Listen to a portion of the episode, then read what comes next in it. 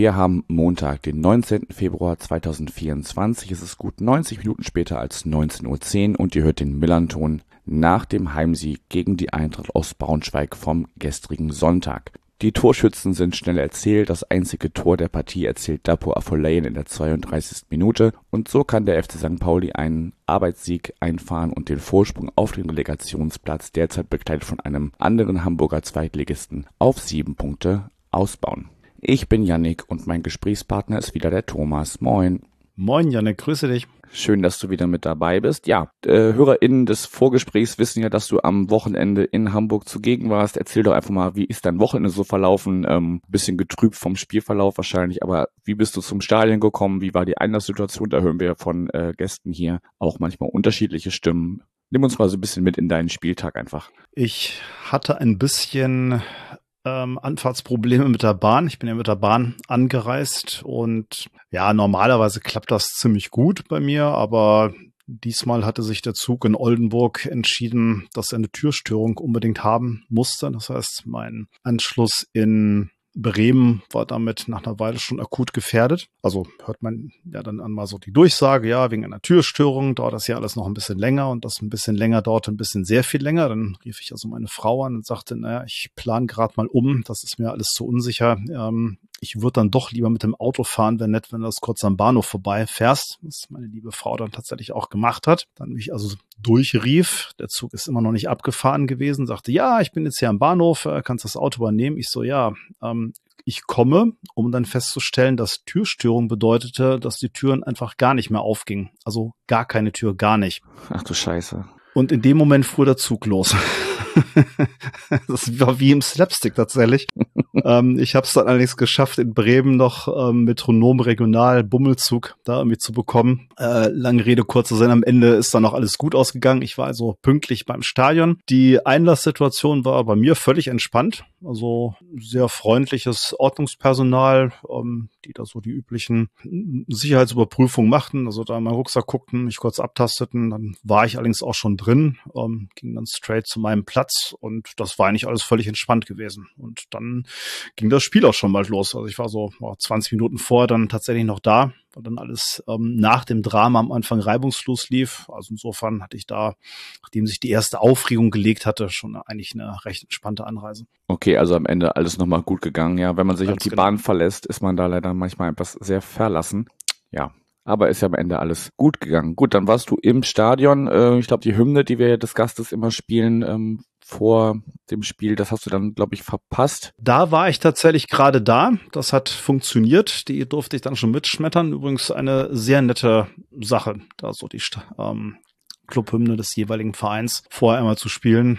Ähm, das fand ich sehr schön. Ja, das machen wir ja mittlerweile schon, schon sehr lange und ähm, ja, in meiner Bezugsgruppe ist das immer so ein, so ein bisschen was zum Schmunzeln, weil ich halt echt viele Hymnen äh, anderer Vereine so kenne und dann wahlweise vorwarnen oder ähm, ja oder Vorfreude verbreiten kann, weil das ja wirklich da schon ganz ganz gute äh, Stücke gibt. So ich, eures mag ich jetzt nicht, sonst zumindest das, was gespielt wurde, ist einfach weil ich so meins. Aber ja, an sich immer eine, eine gute Sache. Genau, dann könnten wir eigentlich schon zum Sportlichen kommen und vielleicht mal auf Veränderungen bei euch gucken. Wir mhm. hatten ja im VDS auch die Wintertransfers angesprochen. Da hattest du jetzt zum Teil auch gesagt, dass die jetzt noch nicht so viel zum Einsatz kamen. Niklas Tauer allerdings äh, musste dann direkt für euren äh, gesperrten Kapitän Robin Krause ran. Und ähm, ja, kurz vor Spielbeginn ist dann auch noch euer Torhüter Ron Torben Hoffmann erkrankt ausgefallen und Tino Casali mhm. durfte zum ersten Mal in der zweiten Liga zwischen die Pfosten. Ordnen doch erstmal so die Startaufstellung und vielleicht auch diesen sehr unerwarteten Wechsel äh, auf der Torhüterposition für uns ein. Wie hast du das wahrgenommen? Mhm. Ja, wir hatten ja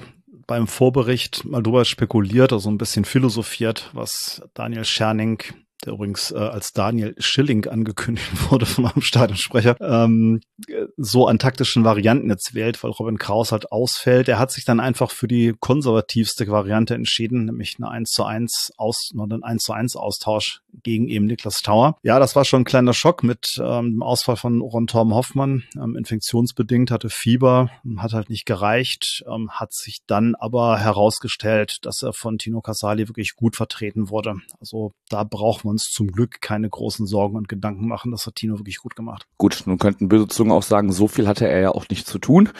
Es ist dann so, ähm, das erste, was er zu tun hatte, war halt eine Flanke, die er sich herunterpflückte. Ich glaube, das gibt dann Keeper, wenn er so eine Saisonpremiere hat und das dann gleich beim Tabellenführer auch schon mal eine Menge Sicherheit. Er hat da so ein paar Bälle oder ein, zwei Bälle, glaube ich, so ein bisschen fragwürdig ins Ausgespielt. Ähm, das sei so bei seiner Premiere sei ihm das nachgesehen, aber an sich hat er da schon für mich eine sehr sichere Ausstrahlung gehabt. Also ein adäquater Ersatz, sagst du. Ja, also ähm, hat das hat Daniel Scherning auch hinterher gesagt. Also ganz klar, Ron Torben Hoffmann ist und bleibt die Nummer eins. Ähm, das ist sicherlich aus gutem Grund auch unsere Nummer eins. Aber es ist jetzt für einen Fan gut zu wissen, dass wir mit Tino Casali einen Ersatz haben, wo es nicht gleich Heulen und Zähneklappern ausbricht, wenn der im Tor steht. Ja, das ist auch eine Situation, die wir dieses Jahr ganz besonders haben oder auch schon ein bisschen länger, dass man einfach weiß, okay, wenn Spieler XY ausfällt, die Zweitbesetzung sozusagen, nenne ich es mhm. mal, äh, ist da mindestens genauso gut oder kann das auf jeden Fall gut vertreten. Gucken wir doch einfach mal gesamt auf das Spiel, bevor wir auf so einzelne Situationen gucken. Euer Trainer hat nach dem Spiel gesagt, er glaubt, im November hätten sich alle gefreut, wenn Eintracht Braunschweig hier, also auf St. Pauli, so ein Spiel abgeliefert hätte. Würdest du ihm dazu zustimmen oder wo hast du bei deinem, deiner Mannschaft noch Schwächen gesehen oder was, ja, was hätte Eintracht besser machen müssen, um nicht mit null Punkten wieder zurück nach Hause zu fahren? Oh, das ist jetzt ein weites Feld. Also grundsätzlich stimme ich ihm natürlich zu. Das kann ich so eins zu eins unterschreiben. Also im Anfang November war die Situation so, dass ihr wahrscheinlich zu Hause mit einem 5 oder 6-0 ähm, das Spiel gewonnen hättet. Also da stand Eintracht ja völlig neben sich, also spielerisch und, und überhaupt auch von der Stimmung her. Hatten wir auch darüber gesprochen im Vorgespräch. Das ist allerdings so ein kleiner rhetorischer Kniff, um die gute Stimmung, die grundsätzlich mittlerweile ja in Braunschweig herrscht, oben zu halten, weil am Ende muss man schon sagen, ähm, unterm Strich bin ich ein bisschen mehr bei Ermin Bicakcic, der jetzt Kapitän war bei dem Spiel, der eigentlich ziemlich angefressen war, dass wir nichts mitgenommen haben. Denn ähm, es ist ja nicht so, dass von heute auf morgen plötzlich ein Schalter umgelegt wurde und wir nach einer desaströsen Leistung ähm, vor Daniel Scherning jetzt einen Spieltag später zum Millantor fahren und auf einmal ähm, gut gespielt haben. Also da ist ja eine Entwicklung, hat ja eine Entwicklung stattgefunden. Wenn man sich das Spiel so alles in allem anschaut, muss ich schon sagen, da hätten wir was mitnehmen müssen, nicht nur können, sondern auch wirklich müssen. Und da kann man am Ende oder kann ich am Ende auch nicht mit zufrieden sein. Was fehlt, ist ja Abschlussstärke, also das, was bei euch ähm, vor Jahren vorgemacht hat, nämlich wenn man das Ding auf dem Fuß hat, dann muss man es auch machen. Das hatten wir mindestens einmal, wenn nicht eher zweimal, wo das Ding einfach im Tor untergebracht werden muss. Wir haben gesehen, dass als wir in Überzahl gespielt haben, zwar spielerisch oder optisch überlegen ähm, gewirkt haben, aber da kam ja nichts bei raus. Also es haben uns irgendwie so Ideen und Lösungsmöglichkeiten gefehlt. Mhm. Ähm, euer Tor war da nicht wirklich irgendwie ganz groß in Gefahr. Da kamen jetzt ja keine riesen Chancen aus, äh, auf. Ähm, und ich muss sagen, auch Daniel Scherning selber kann sich noch ein Stück weit hinterfragen, ob er da mit seinem Kader an dem Tag alles richtig gemacht hat. Denn ich hätte mir doch noch mal einen einen dribbelstarken Spieler gewünscht, den er da mal hätte reinschmeißen können mit Amin. Den hat er halt nicht mitgenommen oder er saß nicht mal auf der Bank. Da war so wahrscheinlich bei ihm ein bisschen die Hoffnung mit äh, Sidi Sané, da nochmal einen ähm, dribbelstarken Spieler einzuwechseln. Der ist aber im Moment einfach nicht in Form. Also der ist eigentlich nur hängen geblieben mit seinen Dribblings. Also unterm Strich, ja, natürlich muss man fairerweise sagen, ähm, die Entwicklung unter Shining war halt so, dass man schon sagen muss, ja, natürlich hat sich da sehr viel getan und wir haben ja ein gutes, ordentliches Spiel abgeliefert. Ähm, aber unterm Strich können wir damit nicht zufrieden sein. Ja, auch tatsächlich, wenn man jetzt, äh, können wir ja im Ausblick dann nachher nochmal machen, auf die Tabellensituation guckt, mhm. hat das jetzt nicht geholfen, da nicht zumindest einen Zähler mitzunehmen, weil du sprichst wahrscheinlich vor allem die, die Chance von Helgason an, ja. der da völlig überfordert ist oder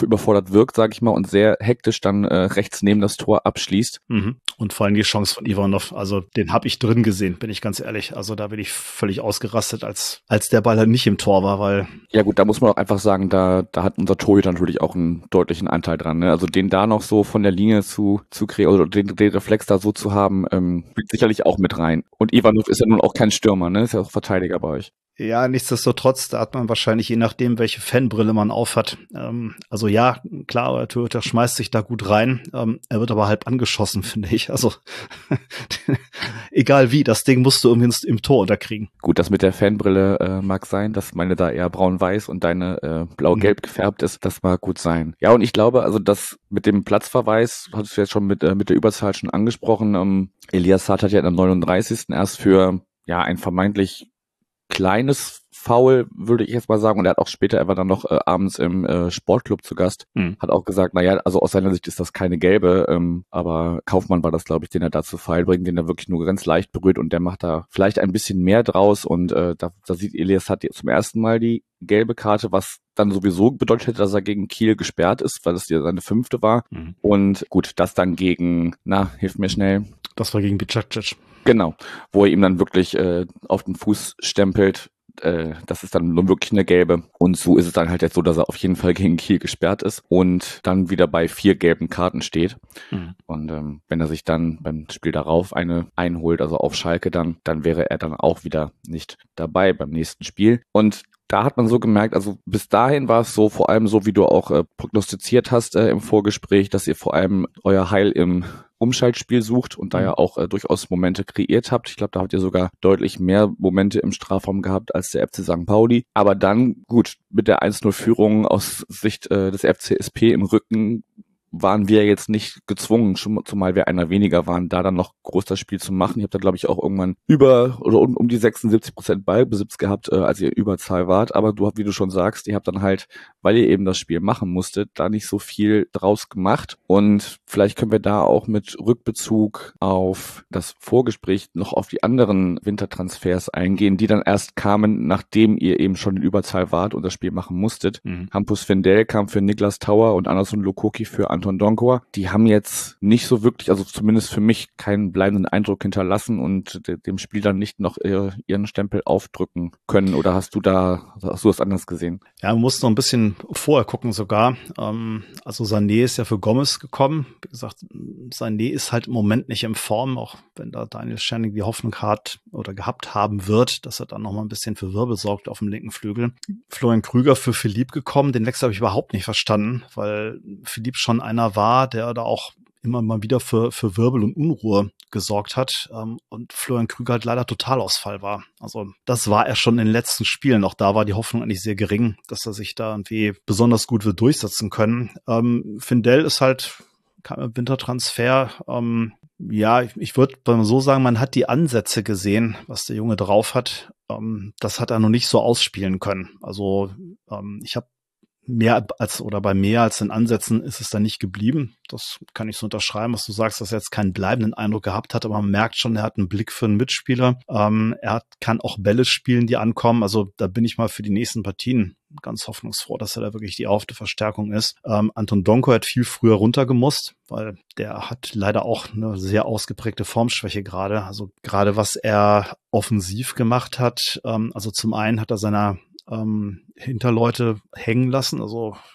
dafür, dass er da vorne ein bisschen unmotiviert rumgeturnt ist, ohne da groß was zu reißen, hat dann hinten Kuric halt ziemlich Schwerstarbeit verrichten müssen, um die linke Seite wieder dicht zu kriegen. Ihr seid ja auch viel über links gekommen, weil er diese diese Schwäche bei uns ja genau kanntet. Ne? So und ähm, Lukoki hätte ich mir da früher gewünscht, auch wenn er da meinetwegen keine Bäume ausgerissen hat, aber der hat schon solideren Auftritt hingelegt als Anton Donkor. Und nicht vergessen, Ucha kam auch noch für Ivanov. Also dann haben wir wirklich aufgemacht, ähm, auf Viererkette hinten umgestellt, nochmal ein bisschen vorne was. Aber wie gesagt, da fehlt es an Ideen. Also Ucha ist halt ein, ein, ein Zielspieler, der, der muss gefüttert werden. Da kam halt eben nichts. Also auch weil unsere außen, also gerade Rittmüller rechts mit zwar sehr dynamischen Auftritt, aber was der an Flanken fabriziert, das da würde ich mich als Landesligaspieler im Moment schämen. Das ist, das ist leider nicht verwertbar. Also alles in allem, da war euer Tor nicht mehr groß in Gefahr, leider. Das stimmt, du muss man ja auch sagen, ihr habt dann auch äh, gegen die beste Defensive der Liga gespielt. Ne? Also wenn man da eh schon Schwierigkeiten hat im Abschluss oder im Kreieren von, von Torchancen, ähm, ja, ist es dann sicherlich auch nicht einfach, wenn man da gegen eine sehr solide Defensive spielt. Wir können ja gerade noch mal so ein paar Personalien auf äh, unserer Seite thematisieren. Also natürlich ist es äh, bitter und, und ärgerlich mit der gelb-roten Karte für Elias Hart. Der hat allerdings jetzt in diesem Spiel, das geben die Zahlen auch her,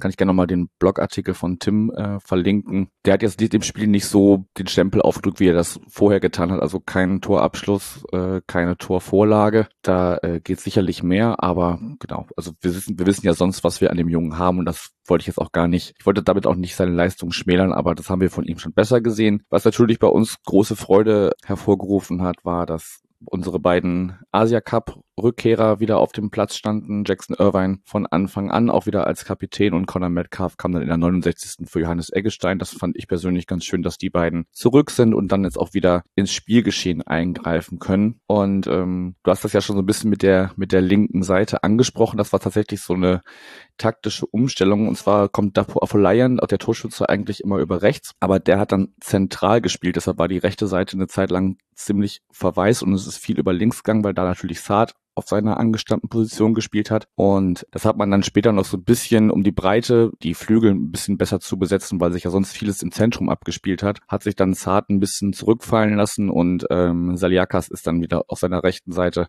ein bisschen weiter vorne mit rein, sodass man da diese Breite wieder ein bisschen mehr drin hatte. Das so ein bisschen als mhm. meinen kleinen taktischen ja. Einschub. Mhm. Äh, wer da mehr lesen möchte, kann sich gerne den Artikel von Tim auch dazu zu Genüge führen oder zu Gemüte führen. Genau, das wären so ziemlich die, die Personalien, die ich auf unserer Seite ansprechen wollte. Aljoscha Kemlein, äh, ausgeliehen von Union Berlin, ist dann äh, auf die Bank verdrängt worden, wobei unser Trainer gesagt hat, dass das keine Entscheidung gegen ihn war, sondern einfach eben für Jackson Irvine, weil äh, wenn Jackson fit ist, dann spielt er auch so Hürzeler. Von daher, ja, hat am Ende alles gut funktioniert. Man kann es am Ende unter Arbeitssieg verbuchen und natürlich für die Tabellensituation denkbar gut, da drei Punkte geholt zu haben wobei man sicherlich äh, ein, zwei Chancen nach Standards vor allem weniger hätte zulassen können aus Sicht des FC St. Pauli und natürlich aus seiner Sicht ein, zwei Chancen mehr nutzen hätte können, ja. als es dann passiert ist. Muss ja schon sagen, grundsätzlich ist der Matchplan bis zum Gegentor, was ja eher ein bisschen unglücklich für uns fiel, ja ganz gut aufgegangen. Also klar, habt ihr da sehr starkes optisches Übergewicht gehabt, aber ohne ja besonders zwingend zu sein.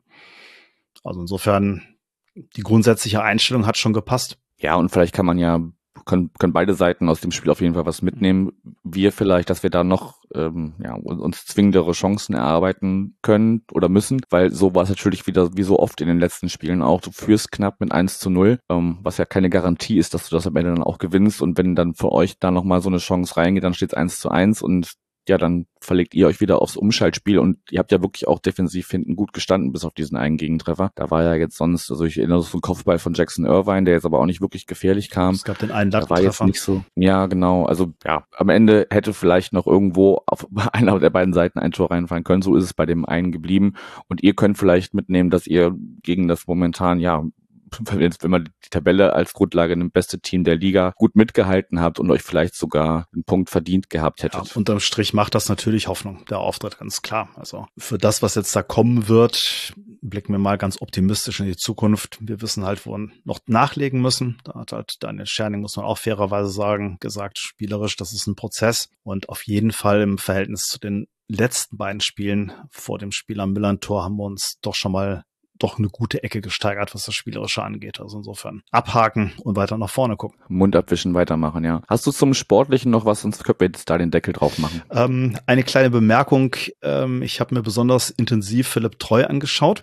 Um, ähm, und zwar einfach deswegen, weil zu Drittliga-Zeiten, als er bei Freiburg 2 noch gespielt hat, war er bei mir in der Gegend gerade mal zu Gast tatsächlich. Das habe ich mich sehr gefreut, ihn einmal jetzt live spielen sehen zu dürfen.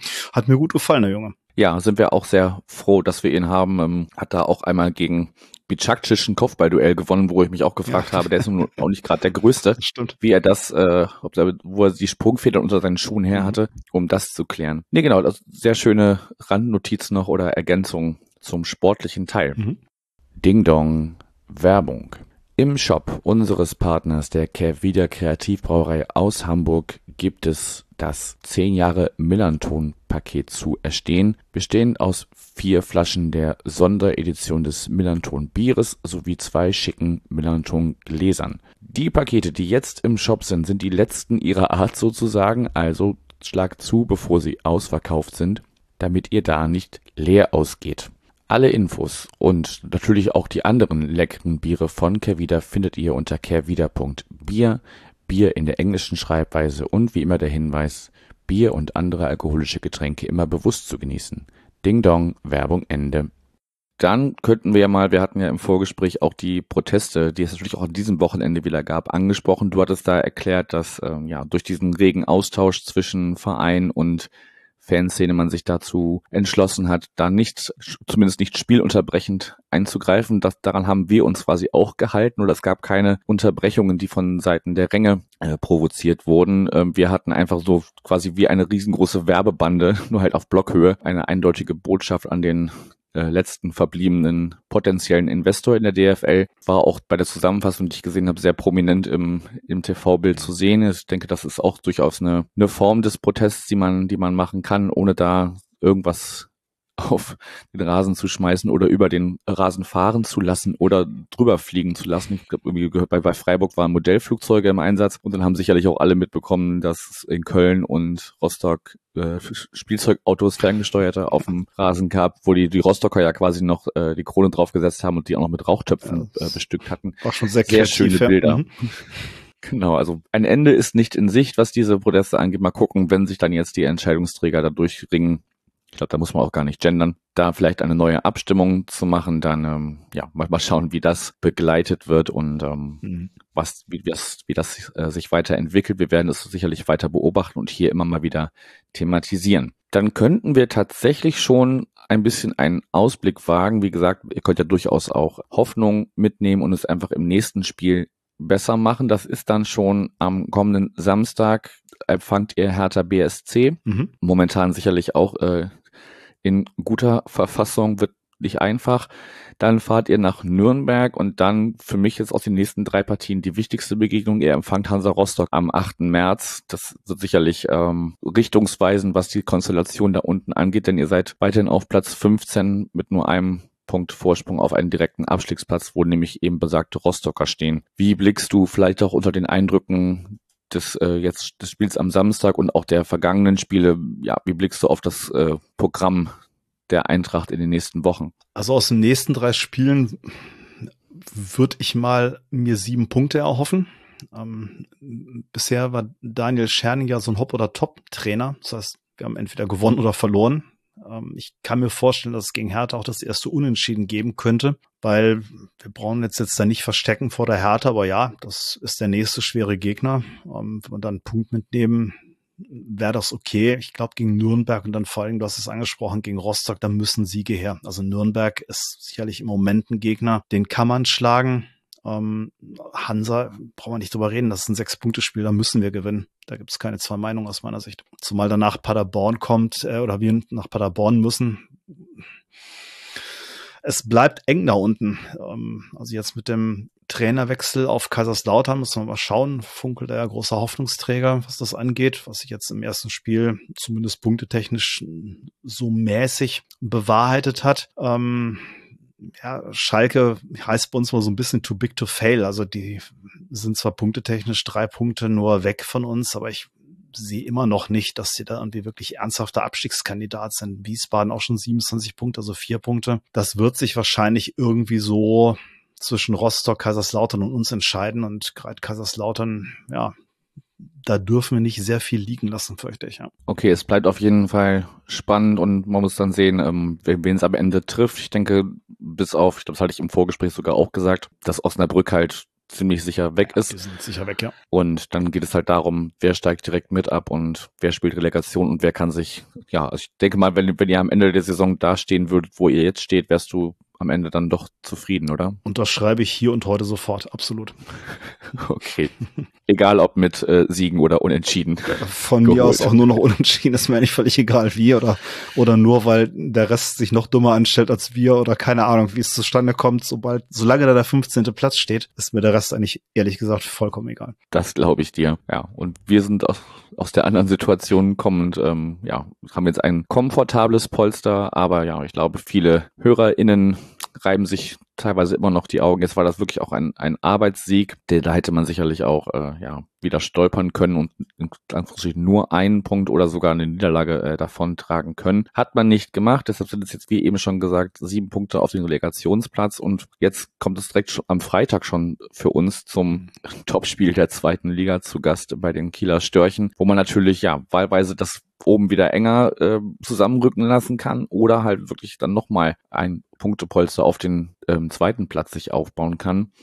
Da wird dann in den nächsten Tagen das Gespräch von Luca kommen. Dann geht es für uns zum FC Schalke 04, zwei Auswärtsspiele in Folge.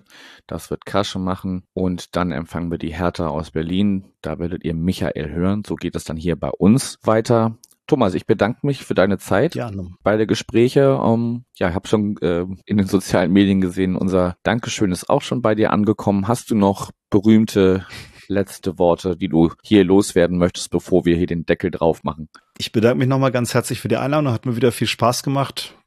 Alles in allem ähm, Stadionbesuch. Mal abgesehen vom Ergebnis, ähm, alles, alles rund um den Millern Ton ähm, wie immer eigentlich sehr positiv und ähm, ja, gegen Kiel dürfte sehr gerne gewinnen, weil da haben wir Braunschweiger und Kiel haben wir sehr schlechte Erinnerungen aus 2018. Ähm, insofern nicht unbedingt mein Lieblingsverein. Ähm, ja, steigt einfach auf. Das sollte der einzige Grund sein, warum wir uns nächste Saison nicht widersprechen. ja, und dann wünsche ich dir persönlich und auch ähm, ja, den BraunschweigerInnen, die ich kenne, ähm, ja, dass ihr dann am Ende, dass es am Ende nur eine Liga trennt und nicht zwei. So sieht's aus. Dankeschön. Alles klar. Dir noch einen schönen Abend. Euch danke fürs Zuhören. Macht's gut. Ciao, ciao. Ciao.